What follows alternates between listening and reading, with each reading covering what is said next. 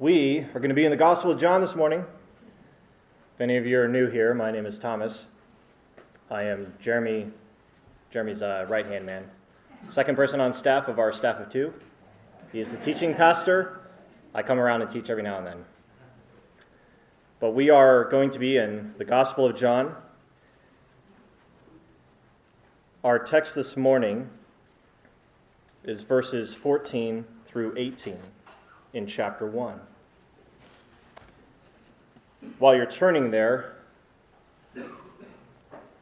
we have been looking uh, at the prologue. So, in case you have missed, well, I preach once a month, so the last three months um, on those random Sundays that I preach. In case you missed that, we have been looking, uh, working our way through the first part of John's gospel, which is the prologue, this first section of, of his gospel. That's the first 18 verses, this opening section. And the part we're going to look at this morning is the third and final part of the prologue. And as we've said before, the, the prologue, the purpose of it, so J- John's giving his gospel narrative. He's going to tell, he's going to present the story of Jesus Christ and tell, recount his life and ministry um, to those he's writing to. And his gospel narrative, the actual story, if you will, doesn't start until verse 19. The prologue he's put up front as an introduction basically to set the stage for this account that he's about to give concerning the life and ministry of Christ. And so, in this prologue, John has so far given in the first five verses the background of his account. In verses 6 through 13, he's given an overview of his gospel account. And finally, in our text this morning, verses 14 through 18, he's going to provide an explanation of his account, basically to explain the significance of what he's about to tell his readers. And in this introductory section of his gospel, John has presented Jesus as he truly is. He has presented him as the eternal, life giving Word through whom all things were created. He has presented him as the true light through whom fallen men may become children of God. And finally, in the section we are going to cover this morning, he presents him as the divine Son through whom men may come to truly know God. So let's read verses 14 through 18.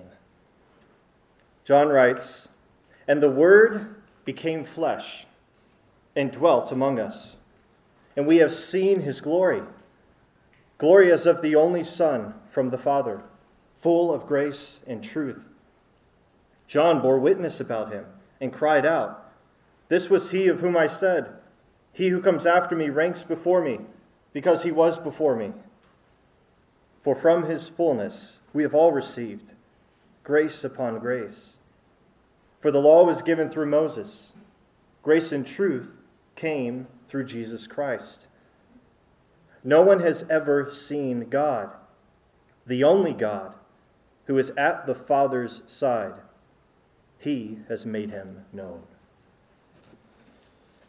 Right, so, one thing we must keep in mind when we are reading John's gospel is that it is evangelistic and that it was specifically written with a Jewish audience in mind. John was writing to those who worship the God of Israel who lived under the law of Moses and who were still waiting for the Christ to come. John's message to them was that the Christ had, in fact, already come, and that the Christ, the divine Son of God, is none other than Jesus of Nazareth. And in the final portion of this prologue, John presents Jesus as the one in whom the glory of God, the grace of God, and the knowledge of God is most fully displayed. In verse 14, we see that John once again speaks of the Word. The Word. And that's the term he used at the beginning of his prologue as a proper name for the eternal, pre existent, divine person who is the Christ. If you look back to verses 1 through 2 In the beginning was the Word, and the Word was with God, and the Word was God. He was in the beginning with God. So the Word is this term he's used as a proper name for the eternal, preexistent, divine person who is the Christ. And in the background, in verses 1 through 5, John said that the, the Word has been in fellowship with God, this one who is the Word, has been in fellowship with God since eternity past. And not only was he with God since eternity past, he himself is fully God and the one through whom all things were made. And then in verses 6 through 13, John said that the Word came into the world as the true light, and that the world did not know him for who he truly is while he was here. The world did not know him. And even his own people, that is, the Jews, the people of Israel, to whom he came, they had been waiting for the promised Christ to come, even they, when he came did not receive him when he made himself known to them. They, as a nation, collectively rejected him as a whole, as a nation. However, however, there were nonetheless individuals who did receive him. You hear me all right? Going to use my stage voice. so the nation the people to whom the Christ belonged, the promised Messiah, was the one Israel waited for. He came to them. They, as a nation, rejected him. They did not receive him. But John did say that there were nonetheless individuals who did receive him. Individuals in the nation. The nation, collectively, corporately, the majority of them rejected him, but yet there were individuals who did recognize him and acknowledge him and receive him as the Christ. And John said that they believed in his name because they were born of God. And to them he gave the right. Christ gave the right to become children of God. And this is what happened when the Word was in the world, which by the time that John wrote this gospel of his was half a century ago. He wrote this gospel sometime between 80 and 90 AD. So we're talking about 50 years after Christ was crucified, buried, and resurrected and ascended into heaven some 50 years later. So John is telling them what transpired in verses 6 through 13. Here's what transpired 50 years ago. Now, in verses 14 through 18, the Apostle John explains the tremendous significance of the person and work of Jesus, who is the Christ, the true light, the life giving Word. As one of those individuals who believed in his name and received him, and who not only listened to his teaching and witnessed his works firsthand, but who also was personally close to him, John, the disciple and the apostle, John tells his Jewish readers that Jesus is the one to whom they must turn if they are to know God truly. For it is in and through Jesus that God is most fully displayed. John writes in verse 14, and the Word became flesh and dwelt among us.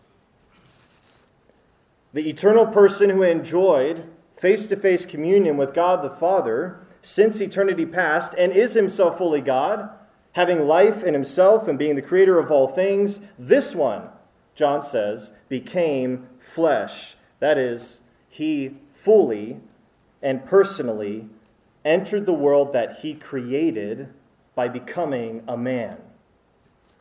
He is the God man. He was supernaturally conceived in the womb of the Virgin Mary, and then, as every man is, he was born into this world. And he dwelt among us as one of us, fully God and yet fully man.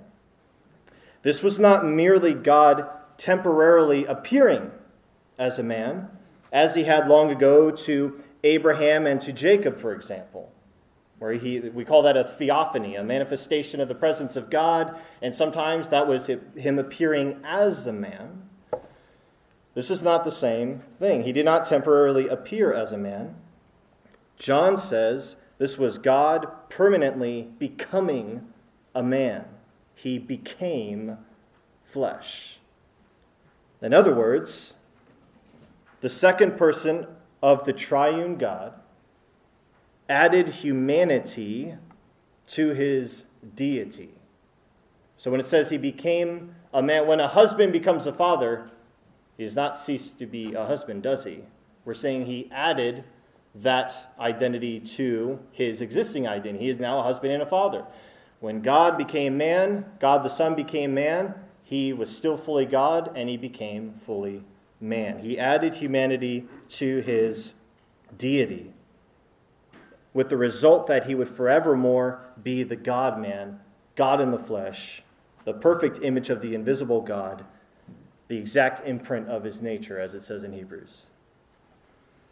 Now, John continues with his personal eyewitness testimony, writing also on behalf of those who, like him, had believed in and received Jesus as the Christ, and were also eyewitnesses to the reality that he was and is God in the flesh.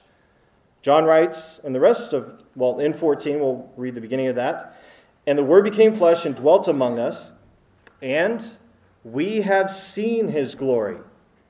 Glory as of the only Son from the Father, full of grace and truth. The basic meaning of the word glory is weightiness or heaviness. That's the basic meaning of the word glory. And when it's used in reference to God, it is speaking of his greatness, his majesty, and his grandeur. His glory emanates from his infinite supremacy, his absolute goodness, and his holy perfections.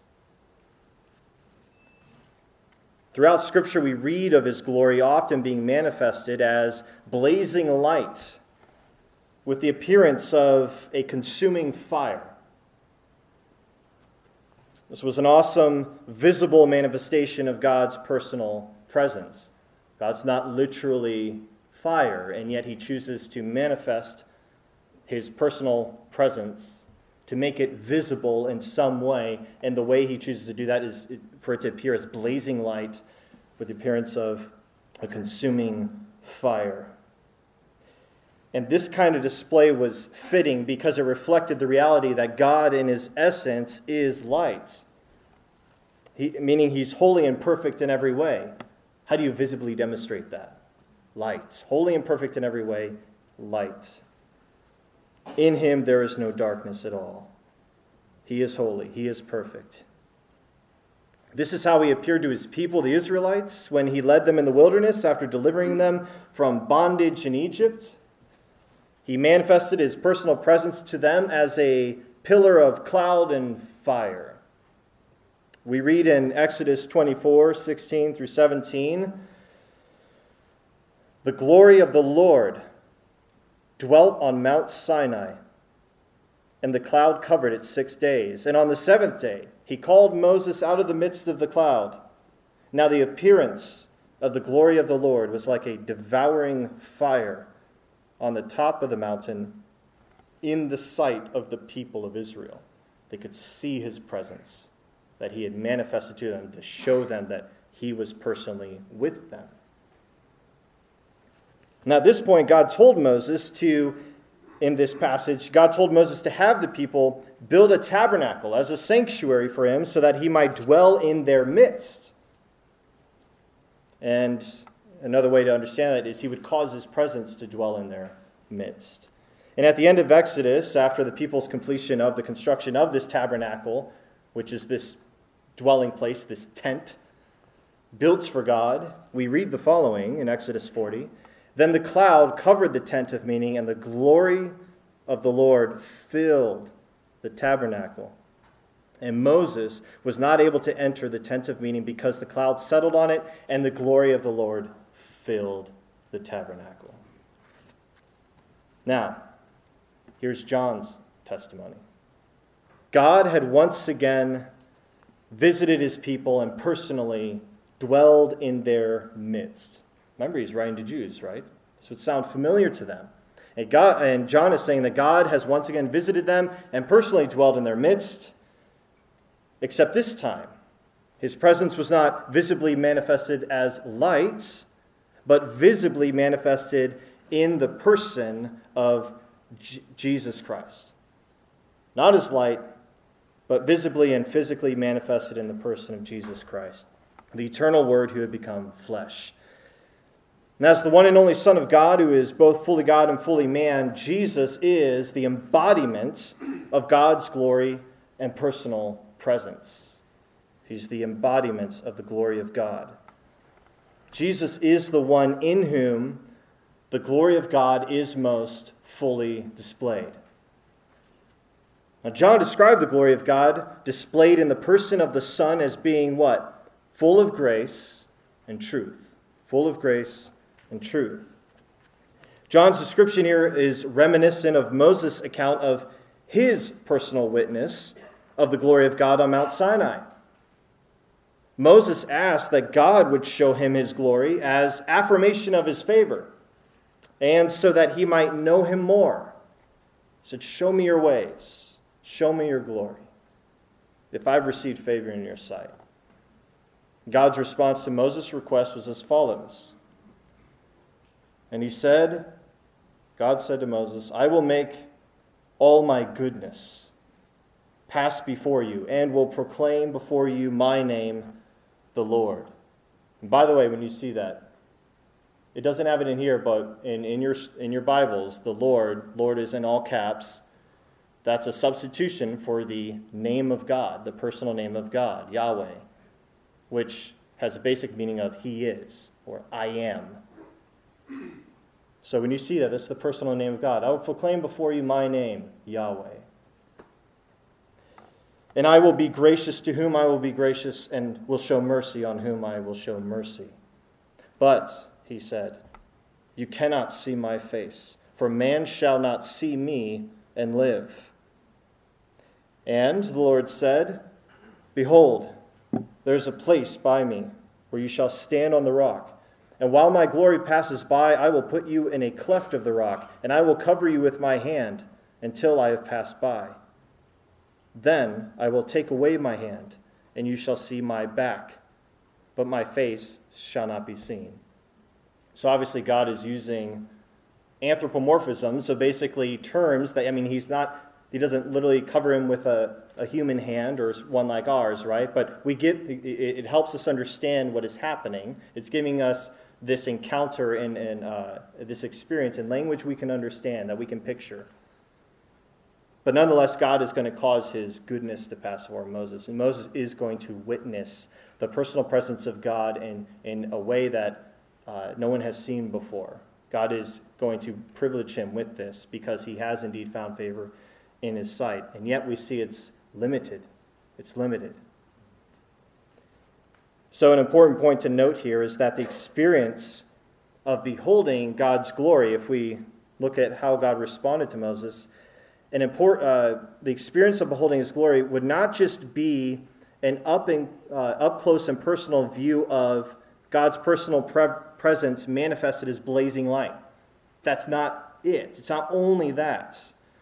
It would also be an obtaining of greater awareness and knowledge of the holiness and goodness of God. Moses wanted to see God's glory, and God said, I'm going to cause my goodness to pass before you. I'll proclaim my name. So, when Moses, what Moses is going to witness is not just the visibly manifested presence of God in blazing light, but he's also going to behold and come to a greater awareness of what he sees the goodness and holiness of God in his presence. So when Moses sees the glory of God, we don't read of the actual account where, where we see we read of Moses seeing the glory of God. We don't read of the blazing light of God's presence. But we read instead of the overwhelming goodness of God. Here's the account. In Exodus, 30, Exodus 34, the Lord descended in the cloud and stood with him there and proclaimed the name of the Lord. The Lord passed before him and proclaimed, The Lord, the Lord, Yahweh, Yahweh, that's his personal name, a God, merciful and gracious, slow to anger, and abounding in steadfast love and faithfulness, his goodness passing before Moses. He proclaims his name, proclaims his goodness. And that last phrase, abounding in steadfast love and faithfulness, that is reflected in John's statement concerning the glory he and the other disciples beheld in Jesus. God, in the presence of Moses, proclaimed of himself that he is abounding in steadfast love and faithfulness. The Hebrew word translated as steadfast love in the ESV, ESV says steadfast love. Um, in the New American Standard, it's translated as loving kindness, abounding in loving kindness. The Hebrew word is chesed, which is defined as loyalty, faithfulness, goodness, and graciousness. When used of God, it is most often referring to his unfailing commitment to those whom he has graciously set his love upon. It is his, his special favor, his loyal love, his special favor. And the Greek word that John uses then, in the prologue here, speaking of the glory seen in Christ, is charis, which means grace, favor, and goodwill. And obviously, in our Bible, it's translated as grace. And it's a fitting substitute for that Hebrew word. Grace, favor, goodwill, substitution for this Hebrew word that is defined as loyalty, faithfulness, goodness, and graciousness. Translated as loving kindness. It's translated as grace. God proclaimed to Moses that he is abounding not only in steadfast love, but also in faithfulness. Faithfulness, which could just as well be translated as truth as it is in New American Standard, New King James, and the Christian Standard Bibles. Those translations say he's abounding in steadfast love and truth. The manifested goodness that Moses beheld, in other words, in the presence of God on Mount Sinai, is what John says he and the other disciples beheld in the presence of Jesus. Jesus' glory, in other words, is the same glory because he himself is fully God. He is the incarnation of the eternal Word. And as it is stated in Hebrews chapter 1 verse 3, he is the radiance of the glory of God and the exact imprints of his nature. Even before his incarnation, before he became flesh and was born into this world, he pre existed as the divine Son. Now, in verse 14, John is saying that Jesus is God the Son, sent from heaven, who possesses the same glory as God the Father, as witnessed in his personal goodness. That is, being full of grace and truth, as he says. And when we read John's gospel, as we work through it, we're going to see that John doesn't give an account of the transfiguration, where Jesus actually revealed, manifest the, the intrinsic glory that he possessed as being fully God, that blazing light that shone from him. John doesn't give that account in his gospel. But what John talks about in his prologue is not, again, just the aspect of that, that holiness and goodness manifested as blazing light, but the goodness of Jesus' in nature. That's the glory John's talking about. He was full of grace and truth. We saw the goodness of God in him. That's the glory, the same glory that he, the Father, God the Father has, he possessed as the Son from the Father. Then in verse 15, John appeals to the enduring testimony of the prophet John the Baptist who himself bore witness to the divine nature of Jesus. So John's made, he's making these, these tremendous claims concerning the man Jesus Christ. He is saying that he is eternal. He pre existed. He is God the Son. And then he points to, he appeals to the prophet John the Baptist, his testimony. God had raised up the prophet among the people of Israel, first time in over 400 years since they had heard a word from the Lord through a prophet. And John the Baptist was this prophet that God had raised up to be the forerunner of the Christ. And John bore witness concerning this man, Jesus. He said, John writes this of John the Baptist.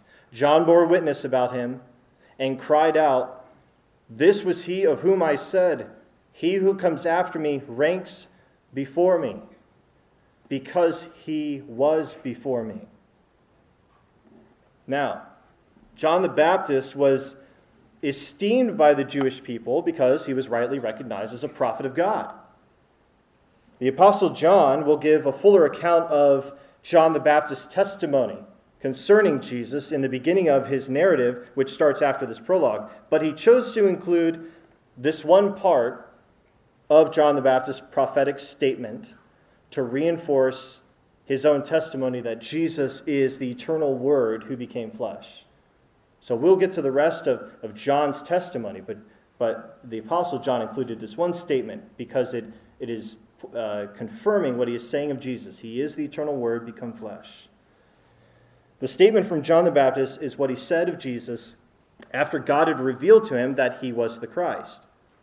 Before this point, John the Baptist had made the following statement to the crowds who came to him. He, he, he basically is the forerunner. He's trying to prepare the people for the coming of the Lord, the coming of the Messiah, the Christ. And here's what he said to the crowds. So this is during the preparation time, before Jesus is manifested, before he comes onto the scene publicly.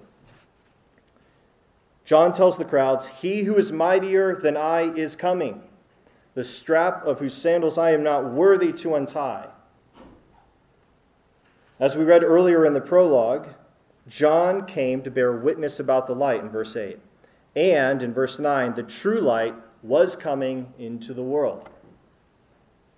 And after John had witnessed the Holy Spirit descend upon and remain upon Jesus, which confirmed that Jesus was the coming one of whom he spoke. That was a sign that God gave to John. He said, When you see the Holy Spirit descend and remain upon him, he is the one. That is the one who you are preparing the way for.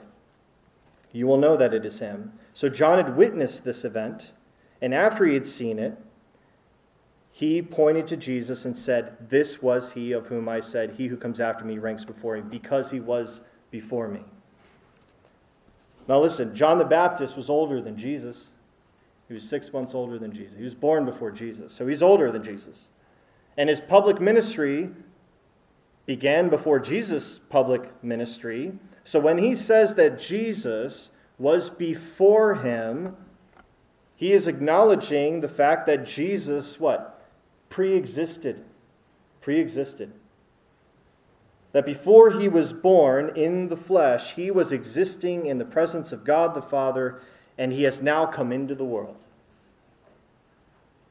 He is the divine Son who has come to us from the Father and is one in essence with the Father.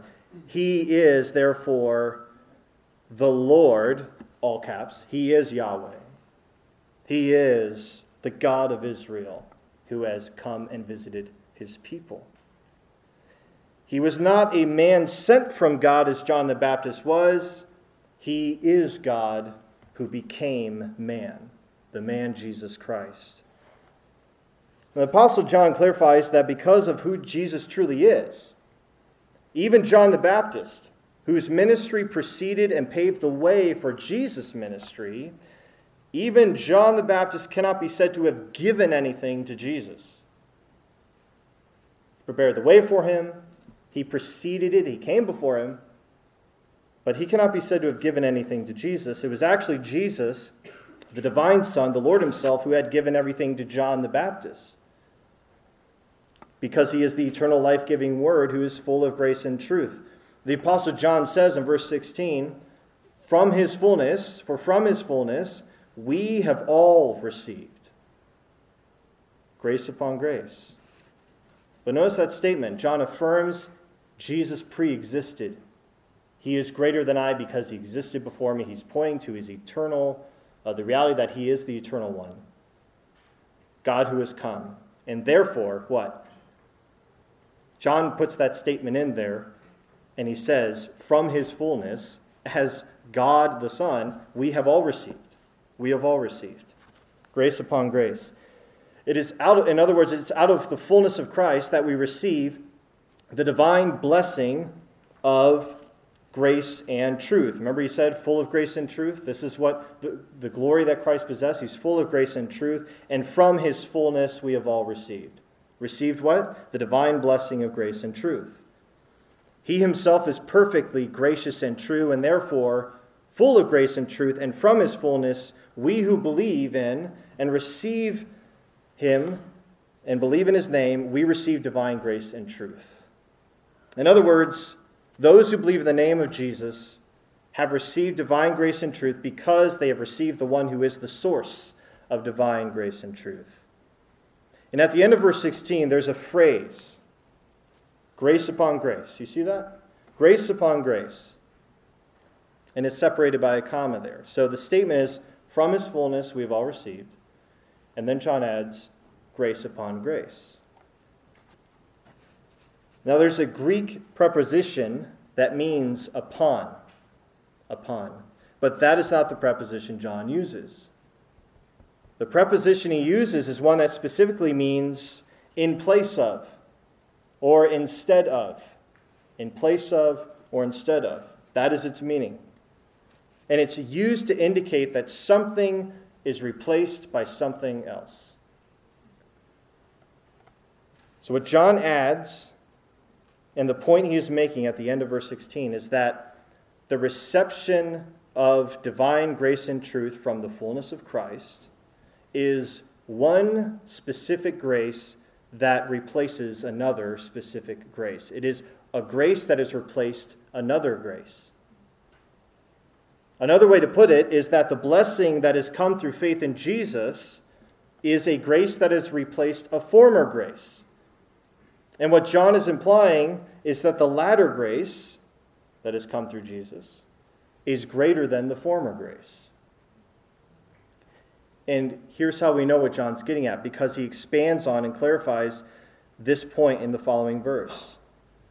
For, or because, the law was given through Moses, grace and truth came through Jesus Christ. So, what is the former grace that has been replaced? It is the law of God given through Moses to the people of Israel.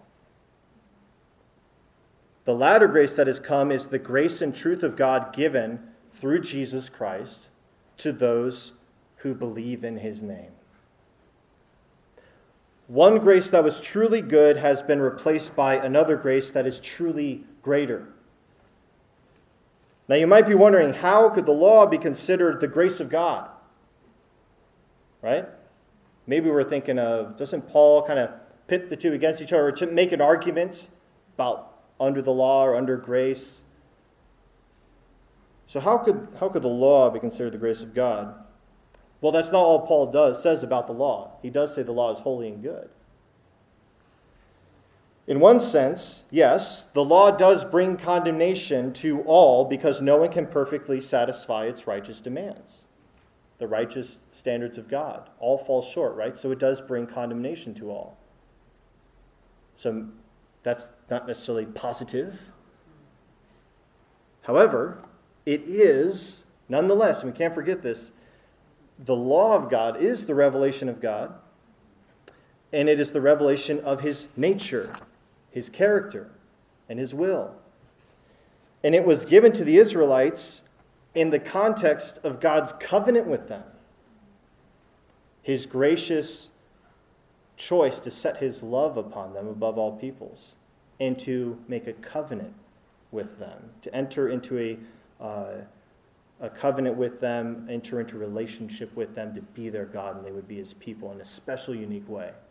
That was the context in which he gave them his law. God's law supplied the people of Israel with wisdom and understanding that the nations around them did not possess.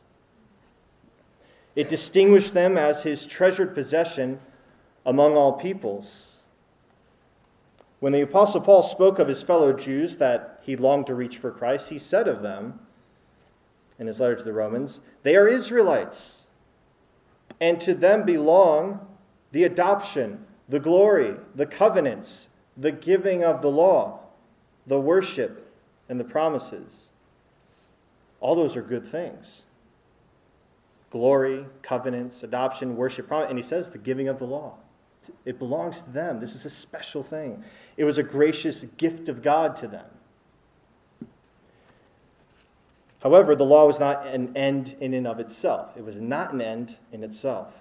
It revealed to the people of Israel the righteousness of God, yes. And it made them more fully aware of their own sin and their own lack of righteousness, and thus their need for salvation through the Christ, the righteous one, who was promised to come and fulfill the righteous requirement of the law on their behalf so that they might receive righteousness as a gift through faith in the Christ, through faith in Him. You see that? So the law served a good purpose. It was a good and gracious gift, but it wasn't meant to be the end in itself. It pointed them to the greater need, to the greater one, the righteous one, the Christ, upon whom they set their hope. Paul wrote this in Galatians. So then, speaking of, again, the law, the law was our guardian until Christ came. It was our guardian until Christ came. And then he says, But when the fullness of time had come, God sent forth his Son, born of a woman, born under the law, to redeem those who were under the law, so that we might receive adoption as sons.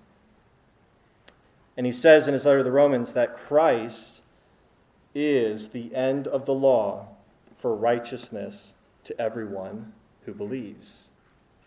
So, the way God had related to his people was through the covenant, the giving of his law. This is how he would relate to them and they would relate to him, the terms of their covenants, how they were to live before him, how he would deal with them.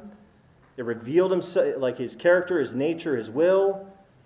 That was that age, the period before Christ came, but Christ has come now. And what does Paul say? Because of what Christ has accomplished, he is the end of the law for righteousness to everyone who believes. Why? Because he fulfilled it himself. And through faith in him, we are credited with his righteousness. So there's no longer a purpose for the law. It points you to Christ. It pointed the people of Israel to Christ. He has now come. And now the gift of God has been manifested in Christ. It is the gift of his righteousness that comes through faith in his Son. Here's one author's explanation regarding John's statement in verse 17. I think it's a good job of providing clarity again on this concept of the grace that has come through Jesus Christ now has replaced that former grace that was given to the people through the giving of the law. And then what John says in explanation of that about the law given through Moses and grace and truth coming through Jesus Christ. Here's the explanation The law was in its own day a light to those to whom it was given. But this former manifestation of God's gracious love and favor has now been replaced by a new, personal, and unique manifestation through his Son. God's old methods of dealing with his people, the temple, the sacrificial system, and all the rituals of Judaism, have now been replaced by the sending of his Son in love, in short, by the good news of the gospel. None of this implies that the old manifestation through Moses was not also a gracious act. We may compare the role of John the Baptist. He was a burning light in his generation, but he was superseded by the real light in the incarnation of Jesus Christ. The good thing came first, the greater thing came next, has surpassed it, has come in its place now. So the Jewish readers that John was aiming to reach, they had the highest regard for Moses. And they were still trying to relate to God by living according to the law. Which, by the way, was very difficult in their day because it had been a decade or so into after the fact that the temple had been destroyed in Jerusalem. But they're still trying to live according to the law. And John's point is that something greater than the law has come. And it has come through someone who is greater than Moses. God has brought the full realization of grace and truth, and thus salvation to his people through Jesus Christ, his Son. That's John's appeal. And then finally, in verse 18, John concludes his prologue. He states, first, no one has ever seen God. Now, throughout Scripture, we read of people who saw a manifestation of the personal presence of God, but they did not directly or fully see God Himself, that is, in His essence. They may have heard His voice, but they did not see Him. He is, as the Apostle Paul says, the invisible God, who dwells in unapproachable light, whom no one has ever seen or can see. And if you recall, Moses, who had requested to see God's glory, was what? Only permitted to see God's back, if you will, which can be understood to be the, the afterglow of the blazing light that God manifested his glory and personal presence as. So Moses' view of God was extremely limited he did not truly see him fully. Because God said, No man shall see me and live. So, Moses was not permitted to see God's face, that is, the fullness of his personal presence. Right? When God says, You shall not see my face, he's saying, You, you cannot see the fullness of my personal presence. Man shall not see me and live, God says. There is one, however, John is saying, who is able to look upon the fullness of God's personal presence. More than that, this is one who enjoys intimate fellowship with God in the very presence of God, in the full presence of God. And here's what John says of him. Verse 18, he said, No one has ever seen God, the only God who is at the Father's side. He has made him known. Another translation, the Christian Standard Bible, puts it this way because that term only can, there's only and then God. So ESV says only God, but that term can also be understood as it was used in verse 14 as the only one, as in the only Son. The one and only Son who is himself God and is at the Father's side. He has revealed him. This is similar to what John established at the beginning of his prologue concerning Jesus' true nature. He is the eternal Word, who from the beginning was with God, meaning toward God, meaning face to face God and face to face fellowship with God, and himself was fully God. And here John says that Jesus is the only one from God. He is God the Son, who is continuously at the Father's side, literally in the bosom of the Father which is uh, an expression used to denote relational closeness. Relational closeness. And this personal closeness and the closeness to God and the knowledge of God the Father ultimately makes Jesus the divine person, the divine Son, uh, who is most qualified to make the Father known. He alone is the one who is most qualified to make the Father known, and he has done so with unparalleled precision. Jesus is greater than Moses. He did not bring the law, which does not save, but he brought the divine grace and truth that does save. He is the divine Son sent from heaven, sent from the Father's side, and he has made the Father known. Literally, he has explained him. It says make known. The word means explained him. God has given his revelation. But Jesus Christ is God in the flesh, and he has explained the Father more fully, with far more precision than anyone possibly could. But he could do that because he is the one who came from the Father's side. He has explained the Father. What God had revealed of himself in the law and through the prophets, the Son has explained in detail so that we might know him truly.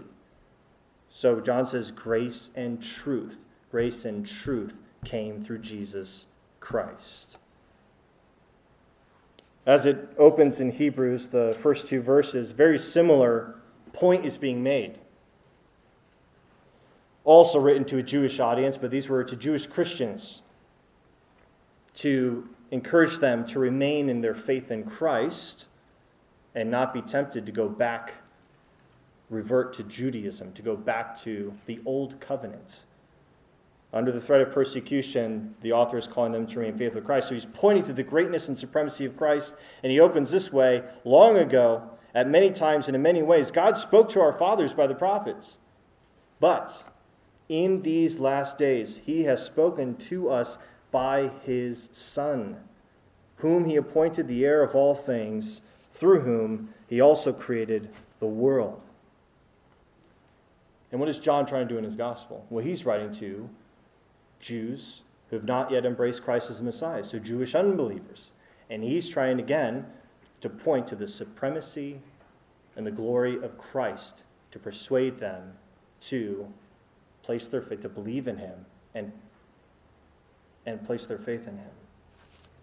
So, John in his prologue has presented Jesus as the Christ, the divine Son, the true light, and the life giving Word who has come into the world. And this sets the stage for his gospel account of the life and ministry of Jesus that follows, in which he demonstrates that Jesus is indeed the Christ, the Son of God, and he calls upon his readers to believe in him so that they might have life in his name. So he's prepared us as well. The only way we can know, truly know God is by knowing Jesus Christ. He is the revelation of God. He is the glory and grace of God. He is the one who has made God known fully, grace and truth come through him. Salvation is in him alone. He said, What? I am the way, I am the truth, I am the life. No one comes to the Father except through me. Let's pray. Father, we thank you for Again, having the light of your word. And even more than that, Father, we thank you for sending your Son, the true light, into this world to bring salvation to all who would believe on him. Because apart from your saving worth, we all would be in darkness. We would be in bondage to our sin. We would be darkened in our understanding. Our hearts would be hardened. We would have continued and remained in our depravity because of our sin and because of the curse of sin, and we would have had no hope, but only condemnation. And our only fate would have been to be condemned in the final judgment, and we would all perish in hell. But you, Father, graciously have provided a way, have intervened by sending your Son that he might taste death for us and your wrath in our place upon the cross, that through faith in him, our punishment might be paid in full by virtue of his sacrifice, and his righteousness might be credited to us. And Father, thank you for, for justifying us, for giving us forgiveness in his name and new life, granting us your spirit opening our eyes that we might understand the truth and truly know you. So, Father, we ask that you would, as those who have been rescued by your amazing grace, help us to, to live lives that are worthy of you, to, to honor you out of gratitude, to praise and worship you by means of our words, our deeds, and our actions, that we might walk in the good works you prepared for us, that we might truly live as your people here and now because you've given us the means to do that and, and keep us from, from casting a judgmental eye on the rest of the world. We know the condition of the world. We were in the world and enslaved and in darkness just as they are.